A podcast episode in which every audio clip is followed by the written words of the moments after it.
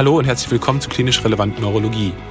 Heute hörst du wieder ein Interview zum Thema Parkinson und zwar mit dem Kollegen Jan Grosch, der Facharzt für Neurologie ist und sich besonders für Bewegungsstörungen interessiert. Er arbeitet in der Neurologie in Borken im Münsterland. In diesem Interview lernst du eigentlich oder hörst du nochmal alles Wichtige zum Thema medikamentöse Einstellung von Parkinson-Patienten, vom Erstkontakt bis zum schwer betroffenen Parkinson-Patienten. Es geht aber nicht nur um Medikamente, sondern auch um nicht medikamentöse äh, Behandlungsmöglichkeiten und Tipps und Tricks für den klinischen Alltag. Wir sprechen auch ein bisschen über Diagnostik und andere Dinge, die Parkinson-Patienten betreffen. Ich hoffe, du kannst heute wieder viel für deinen klinischen Alltag mitnehmen. Wenn dir das Interview gefallen hat und du davon profitiert hast, dann teile es doch bitte mit deinen Kolleginnen und Kollegen und empfehle uns weiter. Und jetzt wünsche ich dir viel Spaß beim Zuhören. Jan, als erstes wollte ich dich gerne fragen, ob wir noch mal so ein bisschen die Medikamente durchsprechen könnten, die es so im Bereich Parkinson gibt. Das sind ja relativ viele und vielleicht können wir noch mal versuchen, die in verschiedene Schubladen einzusortieren, damit man so ein bisschen einen besseren Überblick hat, welche therapeutischen Möglichkeiten man hat bei Parkinson-Patienten. Ja, da hast du recht. Es gibt jede Menge Medikamente zur Auswahl. Man kann es erstmal in zwei große Schubladen tun. Einmal Dopaminergiker wie L-Dopa selbst und die Dopaminagonisten und dann andere Medikamente, die über andere Wege den dopaminergen Stoffwechsel beziehungsweise auch andere Transmittersysteme beeinflussen, wie zum Beispiel Amantadin, MAO-B-Hämmer oder sonstiges. Anfangen würde ich dann mal mit L-Dopa. Das ist das Medikament, was sozusagen den Goldstandard in der Parkinson-Behandlung darstellt. L-Dopa ist eine Vorläufersubstanz von Dopamin. Das nimmt man deswegen, da L-Dopa in der Lage ist, die Blut-Hirn-Schranke zu überwinden und wird dann im Gehirn selbst in Dopamin umgewandelt. Dopamin gibt es in einer ganzen Reihe von Präparaten. Da gibt es einmal die schnelllöslichen Präparate, dann gibt es die normalen Tabletten und Retardpräparate, die man für zum Beispiel die nächtliche Versorgung der Patienten mit Dopamin einsetzen kann. Immer mit dabei ist ein sogenannter Decarboxylasehemmer. Der sorgt dafür, dass das L-Dopa nicht bereits außerhalb des Gehirns in Dopamin umgewandelt wird und dann entsprechende Nebenwirkungen wie Kreislaufstörungen oder Übelkeit bewirkt. Dopamin hat halt den Vorteil, dass es alle Dopaminrezeptoren bespielt, sowohl die D1 als auch die D2-Gruppe und ist eigentlich auch dadurch das bestwirksamste Medikament. Was für Dopamin ganz interessant ist, ist auch jetzt Anfang des Jahres ist ja eine neue Studie rausgekommen, die sogenannte LEAP-Studie aus den Niederlanden, in der mal geschaut wurde, wie ist es, Patienten erstmal mit Agonist behandeln oder dann doch mit Dopamin einsteigen. Die Sorge, die man ja immer hatte, was Dopamin angeht, ist, dass es vielleicht neurotoxisch sein könnte, wenn man damit früh anfängt. Das ist dadurch ausgeräumt, da hat sich keine entsprechenden Hinweise drauf ergeben. Die andere Sache, die mit Dopamin auch immer im Raum steht, ist, dass wenn man früh mit Dopamin anfängt, dass man dann früher in die Fluktuationen reinläuft. Das hat man in der Studie auch nicht gesehen, wobei die da die Einschränkung machen. Das ist im Langzeitverlauf sie natürlich nichts zu sagen können. Da gibt es aber noch eine ganz andere interessante Studie zu, die einfach mal verglichen hat, Patienten aus Ghana, die sehr spät mit einer Dopamin-Medikation angefangen haben, also mit L-Dopa und italienische Patienten. Und da zeigt sich, dass letztendlich die Hauptrisikofaktoren eher die Krankheitsdauer sind und die Dosen selbst von Dopa, also die Höhe der Dosen. Das ist auch ein ganz wichtiger Punkt, dass man einfach keine Sorge hat, mit Dopamin anzufangen, weil das ist für die Patienten das Medikament, das selbst eigentlich die befriedigendsten Effekt hat. Das heißt, diese Regel, die es früher mal gab, dass man bei jüngeren Parkinson-Patienten erst mit einem Agonisten einsteigen würde, die ist jetzt so eigentlich gar nicht mehr haltbar. Das sagt uns, dass man, wenn es nötig ist, man mit Dopamin anfangen kann. Ich würde trotzdem aufgrund einfach der Bequemlichkeit, weil es ja retardierte Agonistenpräparate gibt und die einfach ein bisschen, man nur eine Tablette am Anfang dieses, äh, der Erkrankung nimmt. Es hat halt ein bisschen mehr Komfort. Aber wenn man Dopa braucht, soll man sich nicht scheuen, das verordnen, ja.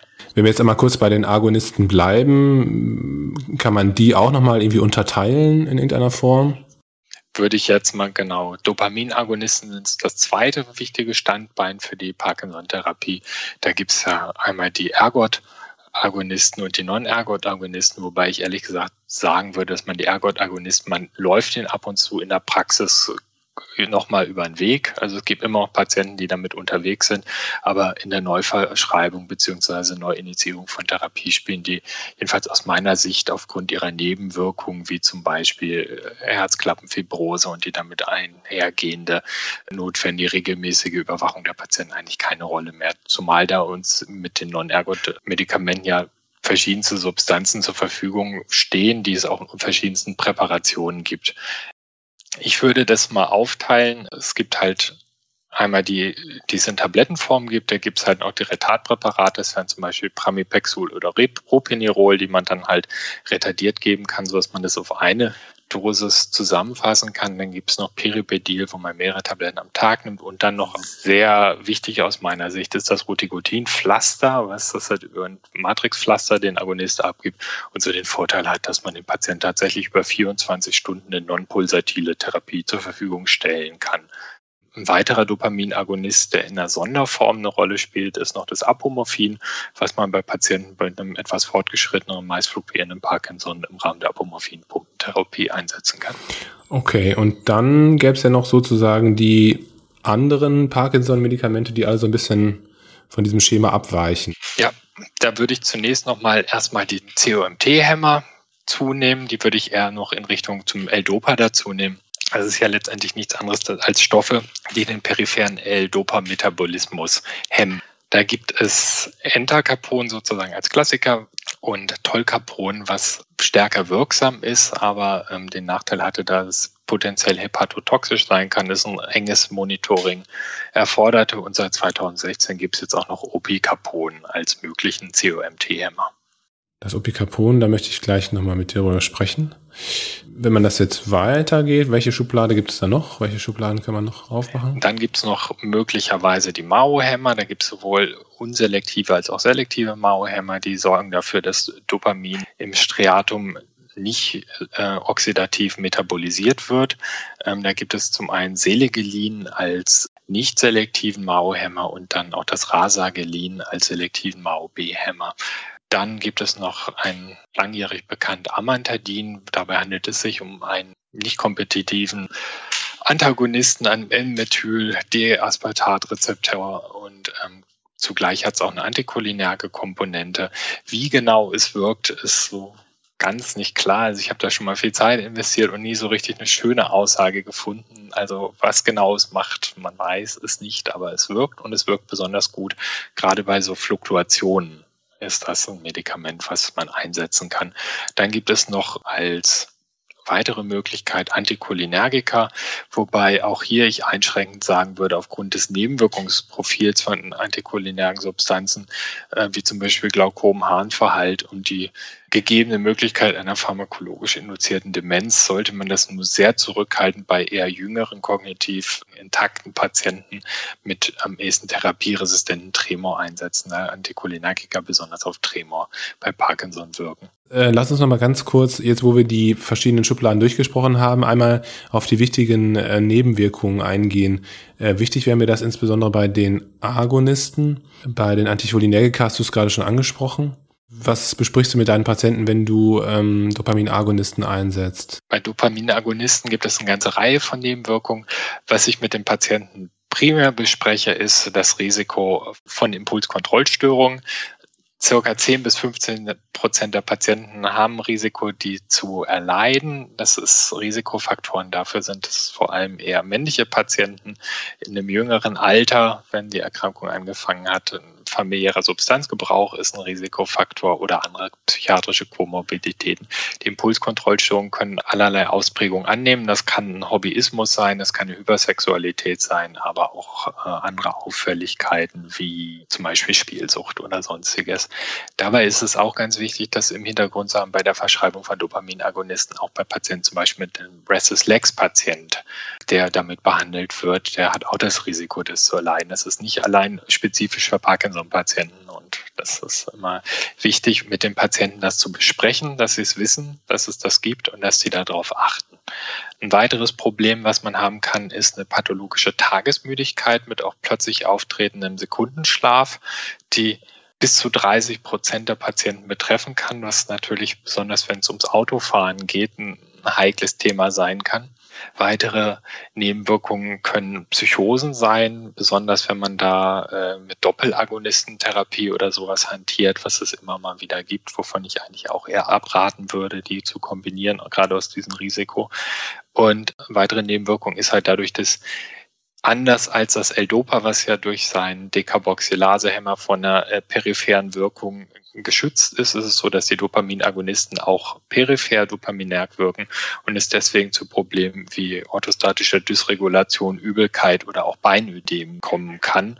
Beim vielen Patienten reguliert sich das dann ein, also mit Übelkeit und der Kreislaufsachen, aber die Beinödeme sind teilweise echt ein Problem und da muss man entweder die Substanz wechseln oder auch ganz absetzen oder die Dosis reduzieren. Ähm, wie ist das bei den Mao B oder Mao A-Hämmern? Wie ist es da mit dem Nebenwirkungsspektrum? Da würde ich in erster Linie sagen, äh, Psychosen sind da Nebenwirkungen, besonders bei Selegelin, was auch in der Verstoffwechselung Amphetaminderivate erzeugt was gerade auch bei manch älteren Patienten dann nicht mehr so gut toleriert wird. Bei Amantadin sind Psychosen ebenfalls ein Problem. Das kommt durch die anticholinerge Komponente. Da äh, muss man halt auch Glaukome oder sowas noch berücksichtigen. Und eine weitere Sache ist, die es bei äh, Amantadin gibt, ist die sogenannte Livido reticularis. Das ist so eine feine netzartige lilane Struktur an den unteren Extremitäten, die man auch immer mal wieder sieht. Dann ähm, außerdem Knöchel- und Unterschenkelödeme können ebenfalls auftreten. Bei den COMT-Hämmern ist eine wichtige Nebenwirkung, gerade bei bei Entacapon ist einmal, dass es den Urin verfärbt und nimmt eine braune Farbe an, was Patienten auch häufig erschreckt. Und weitere Nebenwirkung ist, dass es zum Auftreten von Diarrhoen kommt. Jan, wenn du dir jetzt mal so einen jungfräulichen Parkinson-Patienten vorstellst, angenommen du wärst in der Praxis, wie wäre so dein Vorgehen? Erstens diagnostisch und zweitens, wie würdest du beginnen, jetzt medikamentös so einen Patienten anzubehandeln? Diagnostisch ist es meistens so, dass ich außer einem MRT vom Kopf erstmal nichts haben wollen würde, wenn die Klinik typisch ist. Ja, also das ist ja doch meistens ein relativ eindeutiges Krankheitsbild. Und der beste Beweis ist dann meistens erstmal ein Ansprechen auf die dopaminerge Therapie, dass tatsächlich ein idiopathisches Parkinson-Syndrom vorliegt. Anfangen würde ich zunächst, kommt darauf an, wie lange das Ganze läuft, wie alt der Patient ist, aber ich würde anfangen bei jüngeren Patienten unter zum Beispiel 70 mit einem Mao-Hämmer. Meistens würde ich da Rasagelin nehmen damit kommt man meist so ein halbes Jahr hin, wenn man wirklich die Patienten in einem frühen Krankheitsstadium erwischt und gegebenenfalls im Verlauf einen Agonist ergänzen, wobei ich da immer eigentlich eher die retardierten Präparaten den Vorzug geben würde. Und im weiteren Verlauf wenn es dann Ansprechen gibt, würde ich auch noch da die Dosen anpassen. Und wenn das, aber das ist auch wichtig, wenn man da keine ausreichende Symptomkontrolle erreichen kann, dann tatsächlich mal Levodopa ausprobieren. Im weiteren Verlauf wird der Patient sich dann in die mittlere Phase begeben, wo es dann zum ersten Auftreten von Wirkfluktuationen der dopaminergen Medikation im Tagesverlauf kommt. Zu diesem Zeitpunkt hat der Patient wahrscheinlich schon einen Dopaminagonisten plus Levodopa und ich würde gegebenenfalls einen COMT-Hämmer ergänzen und bei ausgeprägteren Fluktuationen auch nochmal zum Beispiel Amantadin erwägen. Oder man kann auch einen MAOB-Hämmer versuchen, da diese auch eine gewisse Reduktion von motorischen Fluktuationen bewirken können. Weiterer interessanter Aspekt in diesem Krankheitsstadium nach circa sieben Jahren ist die Frage, ob man den Patienten evaluiert für die Möglichkeit einer tiefen Hirnstimulation. Die Indikation für eine tiefe Hirnstimulation sind Patienten mit einem gesicherten idiopathischen Parkinson-Syndrom, die seit über sieben Jahren erkrankt sind. Das würde ich so als Richtwert nehmen und unterhalb 70 Jahre liegen. Da kann man das prüfen. Der Vorteil der tiefen Hirnstimulation ist, dass man halt grundlegend eine Therapieoption hat, die die Patienten 24 Stunden am Tag eine zumindest basale Fortbewegung erlaubt. Man kann damit Medikamente einsparen und insgesamt tatsächlich für eine gewisse Zeit die Symptomlast zurücknehmen. Wobei es immer wichtig ist, nicht zu vergessen bei der tiefen Hirnstimulation, dass es den Parkinson nicht heilt und dass der Parkinson auch weitergeht. Ja, also dass äh, im weiteren Verlauf auch wieder Symptome kommen werden und dass man die Dosen erhöhen muss. Patienten für eine tiefe Hirnstimulation würde ich halt entsprechend an einem darauf spezialisierten Zentrum vorstellen, dass die da evaluiert werden. Das beinhaltet den standardisierten L-Dopa-Test, das beinhaltet eine psychologische Untersuchung und nochmal eine Bildgebung des Kopfes, um zu schauen, ob es überhaupt möglich ist.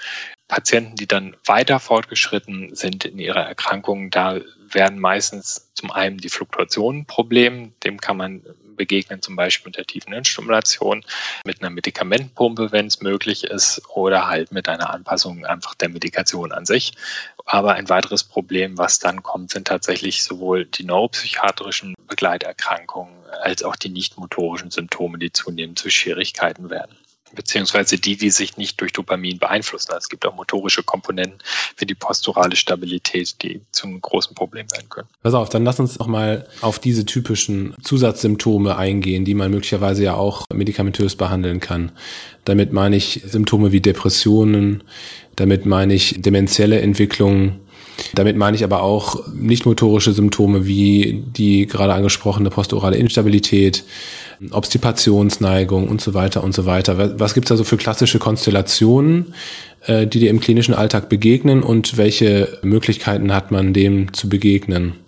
Anfangen würde ich dann mal mit den motorischen Problemen, die auftreten. Das eine sind halt die Fluktuationen mit einem Wechsel zwischen Off-Phasen und auch teils hyperkinetischen Phasen, die man letztendlich nur durch eine nach Möglichkeit Dosis angepasste Medikation reduzieren kann. Also ganz kriegt man es bei fortgeschrittenen Patienten nicht immer weg. Das führt dann dazu, dass man halt relativ engmaschige Einnahmeintervalle zum Beispiel vom L-Dopa da einfügt und nach Möglichkeit nicht pulsatil Agonist plus einen CMT-Hämmer einführt.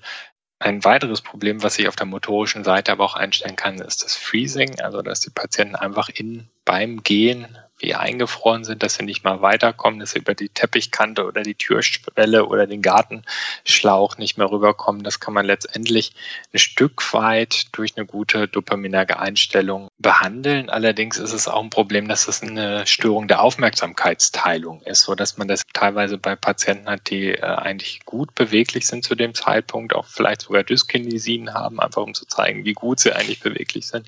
Und dann ist es echt die Aufmerksamkeitsrichtung. Und da muss man sich mit anderen Methoden helfen, wie zum Beispiel, dass man den Patienten zum Beispiel beibringt, dass sie dann anfangen zu zählen, dass sie sich selber einen Schrittmacher geben, auf dem sie laufen können. Dann gibt es diese Möglichkeiten wie mit einem Laserpointer, den man sich vorhält, über den man drüber steigt. Diese Freezing-Stöcke, die man auch manchmal noch sieht bei Patienten, wo einfach aus dem Stock so eine Art 90 Grad Winkel in Markierung rausklappt, über die sie dann steigen können. Das sind dann physikalische Hilfsmittel, die man einsetzen kann. Ein weiteres Problem, was dazu kommt, ist die posturale Instabilität durch den Verlust posturaler Stellreflexe, was im mittleren Krankheitsstadium beginnt und im weiteren Verlauf deutlich zunimmt. Das ist überhaupt eigentlich gar nicht durch Dopa beeinflussbar und hat halt das Risiko, dass Stürze deutlich häufiger werden, dass die Patienten durch die Sturzereignisse entsprechende Verletzungen davontragen, halt bis zum Schädelhirntrauma, was ein großes Problem ist. Ähm, da helfen einmal letztendlich hilft da Vorsicht nach Möglichkeit, da hilft der Rollator manchmal, aber es kann echt zum limitierenden Faktor werden, wo man dann letztendlich sagt, äh, man kommt um den Rollstuhl jetzt nicht mehr drum rum, einfach weil die Patienten ständig sturzgefährdet sind. Was nicht motorische Symptome angeht, ähm, hattest du ja gerade die Depression genannt. Ein Viertel der Patienten weist irgendwann im Verlauf der Erkrankung ähm, eine depressive Symptomatik auf. Da kann man dann behandeln mit äh, Antidepressiva eine weitere Möglichkeit, die man aber auch nochmal äh, probieren kann bei den Patienten, sind tatsächlich Dopaminagonisten. Hier besonders Pramipexol, da es halt eine ausgeprägte D1-Rezeptoraffinität hat. Das ist als kleine Anekdote so am Rande tatsächlich auch mal als Antidepressivum entwickelt worden mit einhergeht Apathie. Auch da kann man letztendlich nicht viel mehr probieren, als mit Antidepressiva zu behandeln. Und dann ein weiteres großes Problem aus dem Bereich neuropsychiatrische Störungen sind halt die doch vielen Patienten im Krankheitsverlauf irgendwann eintretenden kognitiven Probleme. Dabei sind so aus der Beobachtung her eher die Patienten mit dem motorlastigen Parkinson betroffen, wobei die Patienten mit tremordominanten Parkinson da irgendwie doch ein bisschen besser abschneiden aus nicht ganz ergründeten Ursachen und behandeln kann man diese Demenz ähm, mit Cholinesterase hämmern. Also Rivastigmin ist für den Parkinson zugelassen. Das kann man sowohl in Kapselform machen als auch mit Pflastertherapie. Das ist außerdem ein Medikament, was man manchmal ausprobieren kann, wenn die Patienten zum Beispiel, und damit leite ich mal ins nächste Feld über, Psychose leiden, kann man tatsächlich bei, bei Patienten mit äh, Halluzinationen das mal ausprobieren. Manchmal kann man das damit ganz gut behandeln. Manchmal schießt man sich aber auch ein Eigentor. Das ist immer so ein bisschen schwierig. Ähm, und genau, Psychosen werden bei Parkinson-Patienten häufig auch ausgelöst durch unsere Therapie durch Dopaminagonisten. Die sind da häufig der Übeltäter. Aber auch Amantadin kann da ursächlich für sein. Dabei ist es auch wichtig zu bedenken, dass sowohl die Dopaminagonisten in der Mehrheit als auch Amantadin renal eliminiert werden. Also ältere Patienten, die nicht genug trinken, dann diese Medikamente nehmen und dann auch von der Niere nicht so gutes ausscheiden können, dass man da kumuliert und letztendlich die Sachen auslöst. Was die Psychosebehandlung selbst angeht, da behandelt man mit atypischen Antipsychotika. Äh, da stehen einem letztendlich nur zwei Substanzen zur Verfügung. Das eine ist Quetiapin und das andere dann bei Patienten, die man Quetiapin nicht behandelt bekommt, ist das Clozapin. Wobei da erstmal die Maßnahme ist, die dopaminerge Medikation möglichst zu vereinfachen. Also eigentlich letztendlich bleibt häufig nur noch eine Dopamin-Monotherapie über, also wirklich nur noch rein Dopamin, auch kein COMTM oder sonstiges. Und damit kann man manchmal auch schon den Patienten helfen.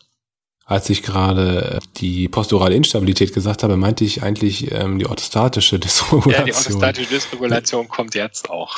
Ähm, deswegen äh, hatte ich es auch nicht, nicht motorisch genannt. Ja. Es kommt häufig vor, das ist was, was einem immer wieder über den Weg läuft. Es liegt daran, dass also Parkinson betrifft halt nicht nur die Motorik, sondern auch Teile des autonomen Nervensystems. Das ist halt wie von dir gerade genannte orthostatische Hypotension. Man kann auch halt gastrointestinale Probleme haben, als auch urogenitale Funktionsstörungen. Die kann ich ja gleich noch einmal kurz erwähnen. Jetzt aber erstmal zur orthostatischen Hypotension.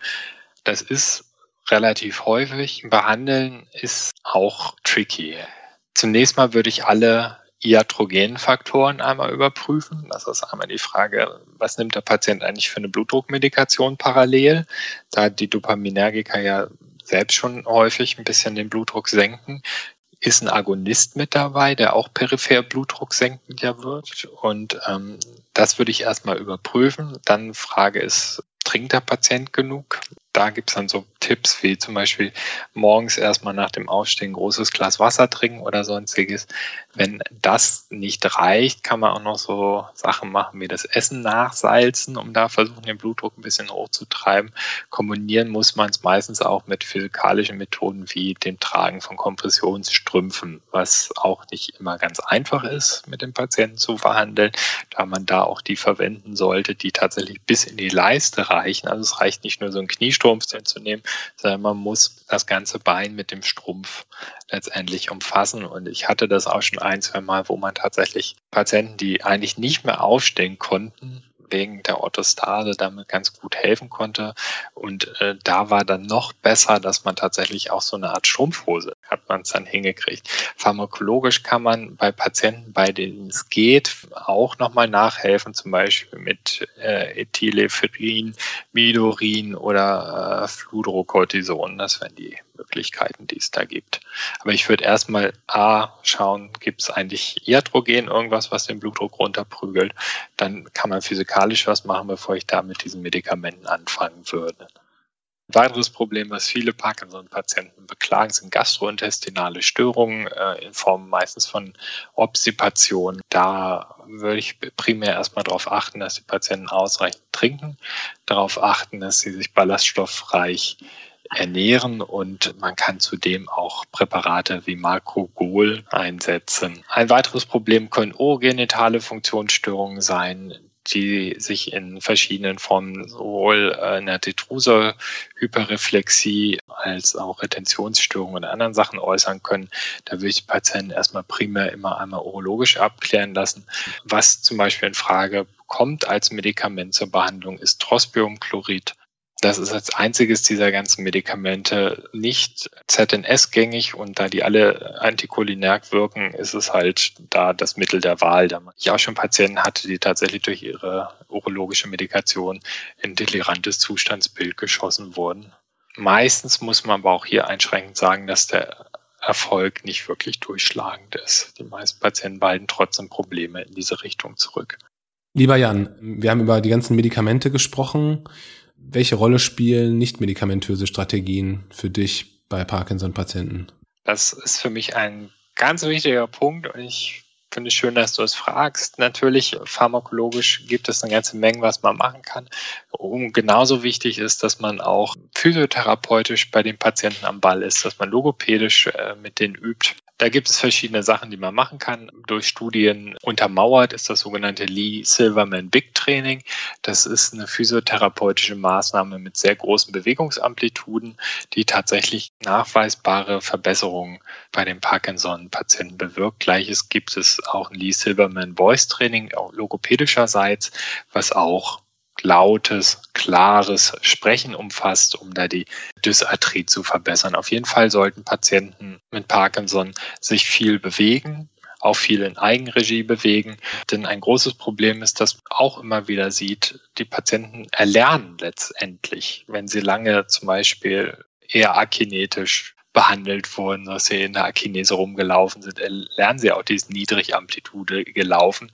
Und man kommt zu dem Punkt, wo man sie eigentlich gut eingestellt hat und eigentlich, wenn sie sich darauf konzentrieren, auch schöne große Schritte machen, die Bewegungsabläufe flüssig sind, aber wenn sie dann in ihren Trott wieder reinkommen, dass es dann dasselbe Kleinschritte gelaufen ist, wie man es kennt. Das ist natürlich ein Stück weit auch der Parkinson, das sind aber auch alt erlernte pathologische Bewegungsmuster, die man gar nicht erst aufkommen lassen sollte. Das heißt, es gibt schon etablierte und auch wissenschaftlich evaluierte ähm, Physiotherapie- und Logopädie-Programme. Ja, das sind diese Lee Silverman-Programme. Kennt das der normale Durchschnittsphysiotherapeut? Leider nicht. Also bei den Logopäden ist es anders. Bei den Physiotherapeuten ist das tatsächlich eine Sache, die fehlt. Gerade bei Parkinson-Patienten ist halt eine aktive Ganganleitung wichtig. Da reicht es halt nicht, dass man die ein bisschen massiert oder so und ein bisschen mit dem Ball spielt, sondern die müssen tatsächlich zum Bewegen angeleitet werden und dass man das auch ganz genau mit ihnen anschaut, wie sie laufen, dass man da dabei ist, dass man das ja trainiert. Ganz kurz, das Opicapon wollte ich gerne nochmal kurz aus persönlichem Interesse auch so ein bisschen mit dir besprechen. Was ist so deine Erfahrung mit dem Medikament? Also meine Erfahrung mit Opicapon ist eigentlich eine gute Erfahrung. Opicapon hat einen großen Vorteil, dass es ein bisschen stärker wirkt als Entacapon und dadurch bei Patienten mit einem fortgeschritteneren Parkinson mit ausgeprägten Fluktuationen eine schöne Therapieoption darstellt. Wenn die Patienten ordentlich fluktuieren, kommt man an den Punkt, wo man irgendwann ähm, alle zwei Stunden teilweise dem Patienten Medikamente geben muss. Dann ergänzt zum Beispiel um Entacapon. Und das sind viele Tabletten, die man einnehmen muss. Und letztendlich ist es auch so, dass trotzdem die Dopadosen immer noch ein bisschen höher sind. Also um da die Beweglichkeit zu erreichen. Und da das Opicapon noch mal ein bisschen besser die COMT hemmt, kann man da die Dosen von Dopa noch mal etwas reduzieren.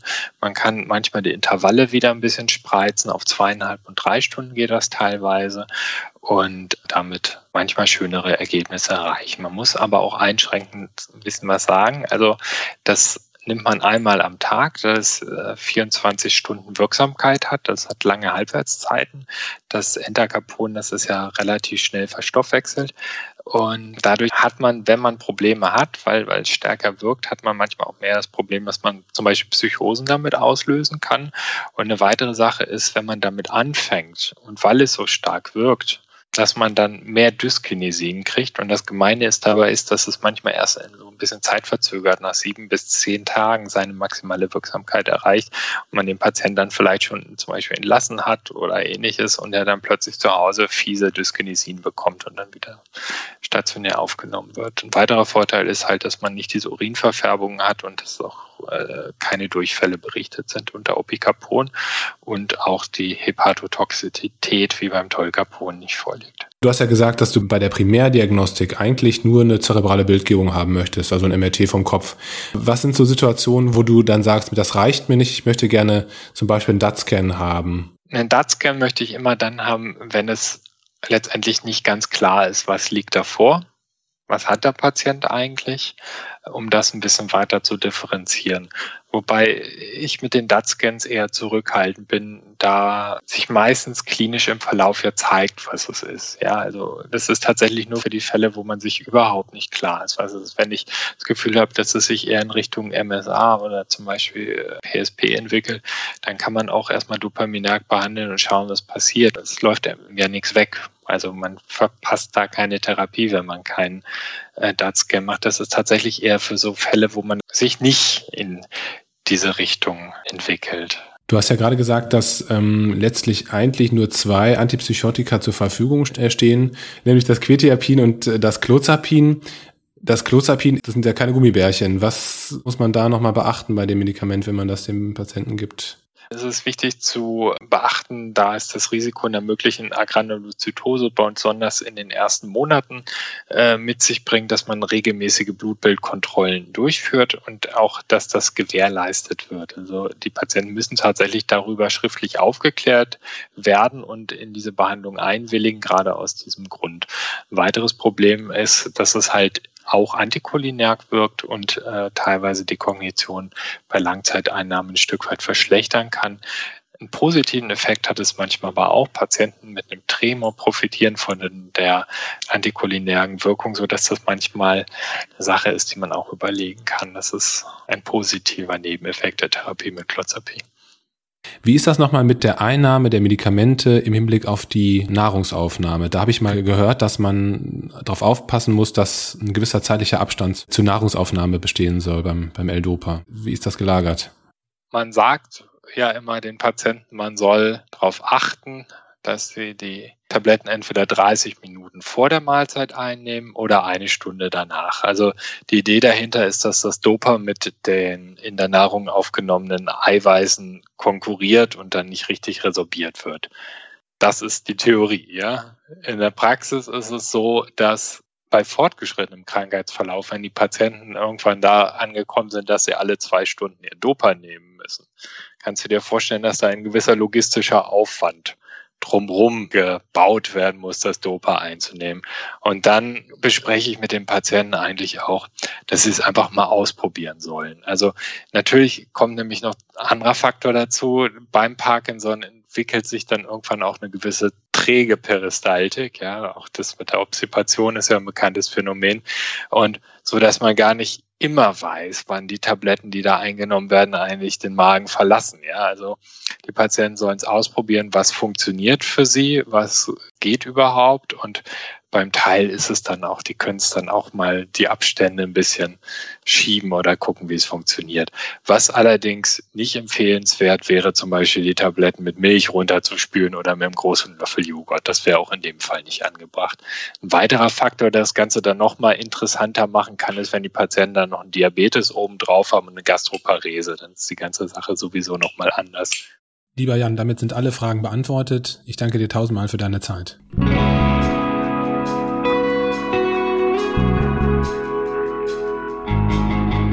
Vielen Dank fürs Zuhören. Ich hoffe, dass das Interview dir gefallen hat, dich unterhalten hat, aber auch dir natürlich wichtige Informationen für deinen klinischen Alltag gebracht hat. Wie gesagt, bitte empfehle uns weiter, wenn dem so sein sollte. Teile dieses Interview mit deinen Kolleginnen und Kollegen.